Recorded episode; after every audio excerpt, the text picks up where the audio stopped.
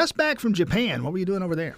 Yeah, we were over there with uh, 13 other Georgia officials. Uh, and don't worry, it wasn't paid for at state expense. Uh, the Japan Foundation spent a fortune getting us over there, and I, I later found out they're funded by the Japanese government. And Tim, I think they're ver- the Japanese uh, government very concerned about continuing good trade relations with the U.S. and they're doing everything they possibly can to uh, to to keep their their stuff uh, flowing over here and us buying it.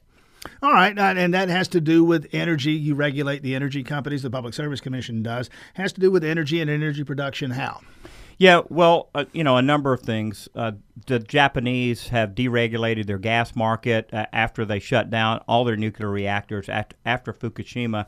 That Fukushima accident uh, back in, in 2012 uh, was really uh, the straw that broke the camel's back on, on nuclear energy in the world. The Germans decided after that accident they were going to shut all their reactors down. This had a domino effect. It imp- impacted all the French companies that were involved with reprocessing nuclear waste. It was, I think, other than Chernobyl, the single biggest negative impactor on nuclear energy, you know, in the history of the world. And that impacts us, or does it, uh, in terms of politically, the, the way we approach energy decisions here, in terms of technology, the type of technology we use, for example, at Plant Vogtle, the construction, well, I'm sure we'll talk about that, the expansion there. I mean, uh, those things happen. And as you say, the chilling effect on nuclear energy, uh, that impacts us how? Yeah. So there were a lot of folks signed up to build the the AP 1000s that we're building, but after the accident, uh, all those orders were uh,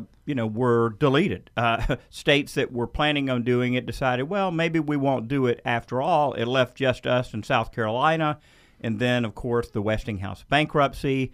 All of that happened, and then here we are, just left by ourselves. So instead of it being, uh, you know, this mass production uh, you know, cheap, relatively speaking, uh, energy source, all of a sudden it's just one. It becomes uh, not a loss leader anymore for Westinghouse and Toshiba, but it becomes this albatross hanging around their na- neck.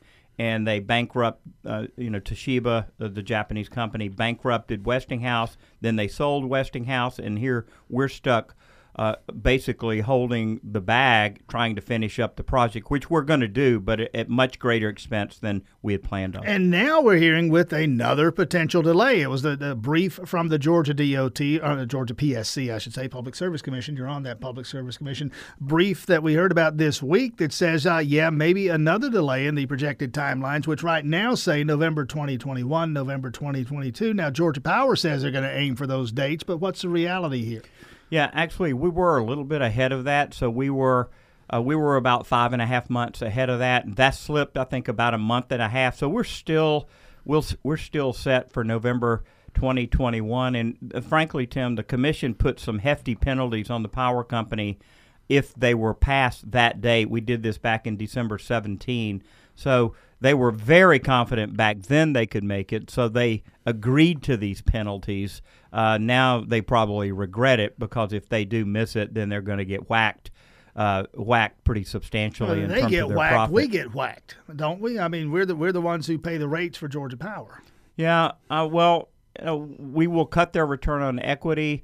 Uh, we need them coming uh, in on time. I mean, frankly, every month that they're delayed, it does cost us it cost us money. So we, we don't need we don't need any delays. That's for sure. Uh, speaking of Georgia Power, uh, Tim Echols, Georgia Public Service Commission, just wrapped up this week, uh, or, or, did you wrap it up? I know you've been holding hearings on Georgia Power's latest request for a rate increase, and this one would be pretty hefty. I mean, this would be one that folks would notice here. Uh, where are we in the hearings process? Yeah, we just finished them yesterday at about one o'clock. So I'm in what's called ex parte now with all of the groups. I can't talk to Georgia Power. I can't talk to our staff. I can't talk to the Sierra Club.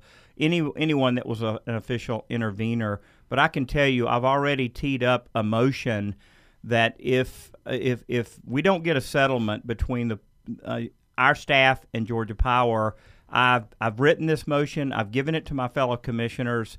Uh, and it, it basically says that there won't be any base rate increase next year. What this is, Yeah. isn't? I mean, I, I, I'm I'm right in characterizing this as a negotiation. Georgia Power walks in with a number, Uh-huh. uh, and and that's, right. the starting point, not the ending point.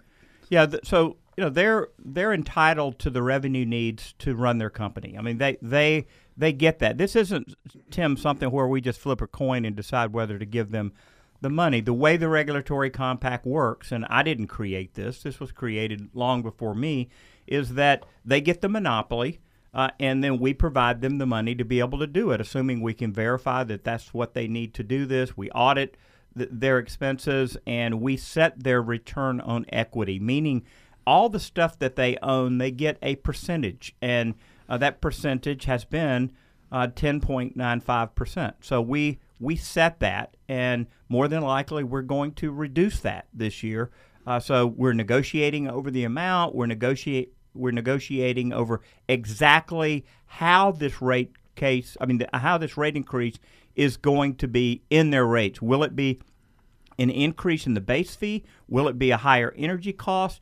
Will manufacturers pay more? Will restaurants pay less? So uh, there's there's a lot of debate, a lot of moving parts.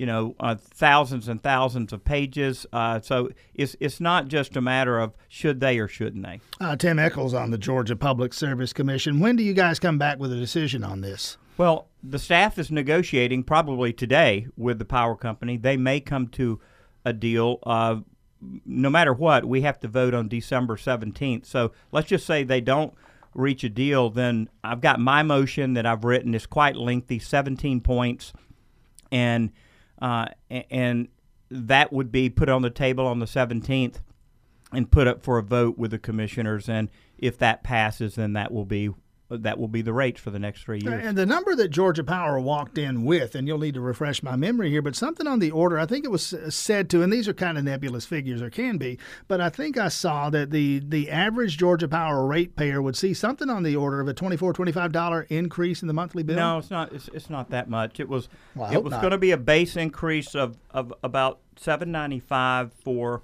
the base charge, and then with the energy, probably another five dollars. So I would say for the you know f- for the average customer, and you're probably using more than the average customer, hmm. but so maybe twenty bucks for you, maybe twelve bucks for the average customer who has a two bedroom home or a you know in Athens, let's just say you know a student apartment or something like that. So it, it is going to go up, but but Tim, the the coal ash regulation coming out of the EPA is requiring us to spend about seven billion with a B, seven billion dollars uh, just over the next 15 years, you know, mitigating this coal ash. So that is, you know, probably three quarters of the cost of this. And just one more thing on this, and then we'll break and come back and talk some politics because you're in the mix as much as anybody else here. Uh, but the, quickly, this uh, this decision regarding Georgia Power, uh, how might it impact EMCs, if at all? Yeah, I don't think it's going to impact EMCs. I mean, the Vogtle thing e- uh, impacts EMCs more because they're co-owners in the Vogtle project. There's nothing about Vogtle in this rate case. So once Vogtle comes into rates in 2022, we're going to have another jump, another five or six percent jump, putting everything but the interest into rates. Uh, the interest is all has already been collected. That's what people have been paying. So you won't have to pay that again. Uh, but the actual brick and mortar, so to speak, that will be put in in 2022. I imagine EMC's rates will go up then as well as Georgia Power's. Jim Echols on the Georgia Public Service Commission. Now, early on, I mean way early on, uh, Johnny Isakson, Senator Johnny Isakson, announces his plans to retire at the end of the year. His health issues well documented. He's not going to complete his term. Uh, the governor uh, by way of filling the seat, and Governor Brian Kemp will make an appointment at some point, sooner probably rather than later. He has to do it by the end of the year. Uh, he will name a replacement. The governor set up this website. Go there and apply, and your application will be considered. 500 some odd people did. You were among the very 1st Uh, I'm going to go out on a limb here. I'm going to posit that probably Governor Kemp is going to go in another direction. Uh, we are hearing a couple of names out there that Doug Collins, Congressman Doug Collins, who's wanted it from the start as well. Kelly Loeffler, uh, the name that we're hearing most recently, uh, maybe didn't want it. Uh, she was approached five years ago to run. She didn't. Uh, we're told got into this process very late. Uh, we're further told the two of them, Governor Kemp, Kelly Loeffler, up to Washington for quote unquote secret meetings with President Trump, who wants the governor to appoint Doug Collins. What do you make of all of this? Mm-hmm. Yeah, Doug put his name in early. So did I. Uh, I was with the governor, I guess maybe three weeks ago. He, we were out in this hall behind this place where we were speaking, and he said, "Hey, thanks for putting your name in."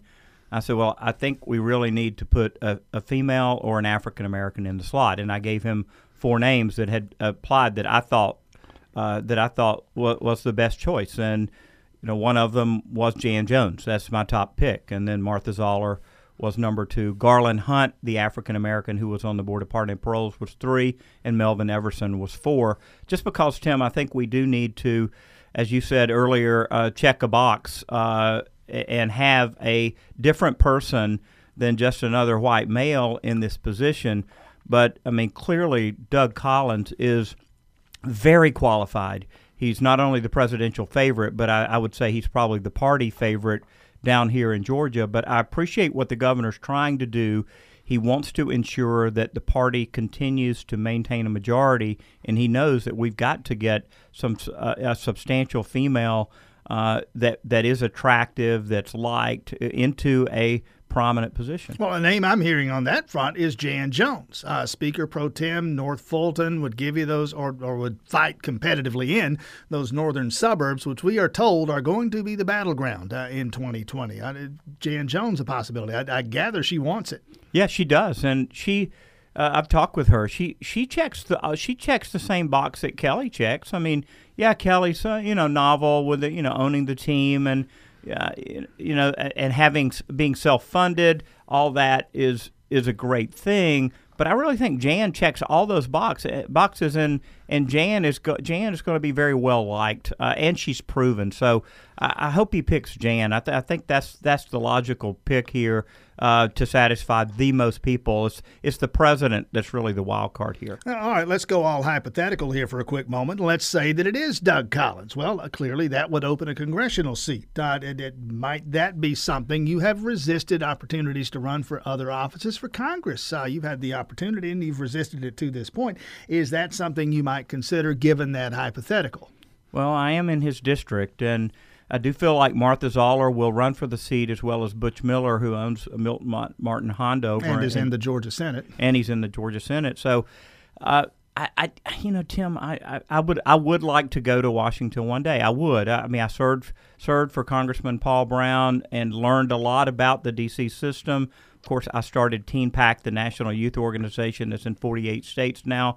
I do, you know, I do want to continue to grow in my leadership in the state, but I just I just don't know if that is, you know, the right thing for me to do. I do want to finish Vogtle. I want to finish my job here uh, to make sure that I've, I've done done right, uh, you know, on behalf of ratepayers and finishing this very important project. I, I just don't know. It may be not a fair question. There's a lot of hypotheticals there. If Doug Collins this, if you that, those are maybe not the best way to approach those questions anyway. Although I suppose, listen, that's the nature of politics. You're always having to be thinking a step or two ahead. I'll circle back to Governor Brian Kemp. And, and we can be, and let's just put on your political analyst hat here for a moment, we can be either admiring of or critical of the process, the way he's gone about doing this. I don't know that there ever was a perfect answer for the governor here by way of filling this seat. Everybody who would be a significant candidate for this seat by which we mean now appointment, not running for the office, but being appointed to it. Everybody brings a constituency with them. And everybody who doesn't get that job has a constituency that is, at least momentarily and to different degrees, not happy about that. The governor, that's a long winded way of saying the governor's going to make a lot of people unhappy while making only one person in one constituency happy. Well, it is an honor to be to be talked about and considered. So, you know, my wife and I talked about this. We put our name in, and we knew that you know the likelihood of me getting selected, you know, was you know was was minimal. Uh, but you know, it is an honor to have people consider you. Uh, it, it is something that you know that I that I think the governor was using an out of out of the box methodology. He he continues to surprise in a positive way. Uh, you know, so to your point, you know, uh, yeah, there's a lot of disappointed people, but at the same time, this has given him and his staff a chance not only to vet people for the Senate position, but think about all the other resumes they've they they've had and that they've looked at. He has literally hundreds of other boards that he has to fill with volunteer positions. And oh, I've I, said this over yeah. the, over these past few weeks. Uh, okay, uh, uh, okay, Mr. Jones, we're not going to appoint you to the Senate. However, there's a state house seat over there. We think you'd look really good as a candidate there in district number fifty, whatever. Yeah, no, I, I think I think what the governor's doing is it's allowed him to jumpstart his administration. Um, you know, by by having a lot of other very highly qualified people to consider for not only political positions but positions like the one that I got my start with, the governor's office of children and families. I got I got appointed to that by Sonny Perdue in 2003, and that gave me a chance to serve the state in a special way uh, and learn something about state government, and now I'm an official. So there's nothing wrong with taking baby steps and getting involved. You know, and that's the thing. So many people, and, and you're in, and you would agree, and you, in fact, you have said over the years in your role as a Georgia Public Service Commissioner, one of the things you wanted to do, and I think you've accomplished this, is elevate the profile not only of Tim Echols, but of the Georgia Public Service Commission itself. It's not the sexiest thing in state government, uh, but it's an essential thing in state government, and and you, all these years later, you're still riding that pony.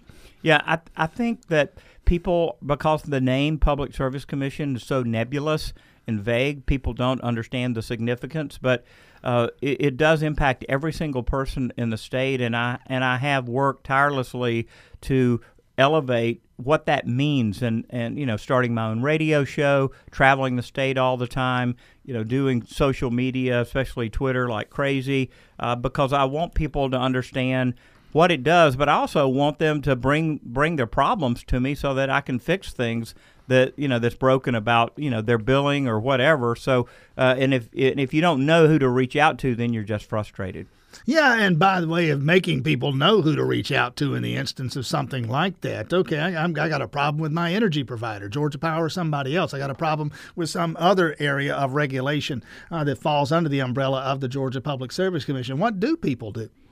Yeah, well, you know, they probably try to call the power company. Maybe they butt heads with with the utility, and then they they wind up voicing it on Twitter. I I troll for that stuff. I look for complaints and and, and, and send a person a direct message and say, hey, what's your account number? Let me check on this for you. And and I have made a lot of friends uh, by doing this, and uh, it's it's a part of my job and something I enjoy, and that's why I'm not really that anxious to go to Washington and sleep on an air mattress in an office.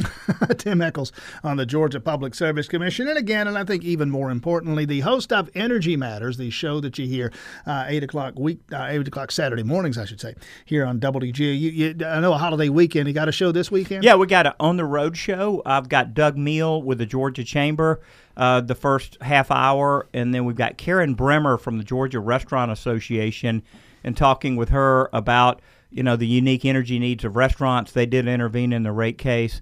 Uh, and then we've got uh, another guest, uh, Freddie Cardoza from Gas South, who talks about how we get natural gas all the way from uh, from Louisiana here to Georgia.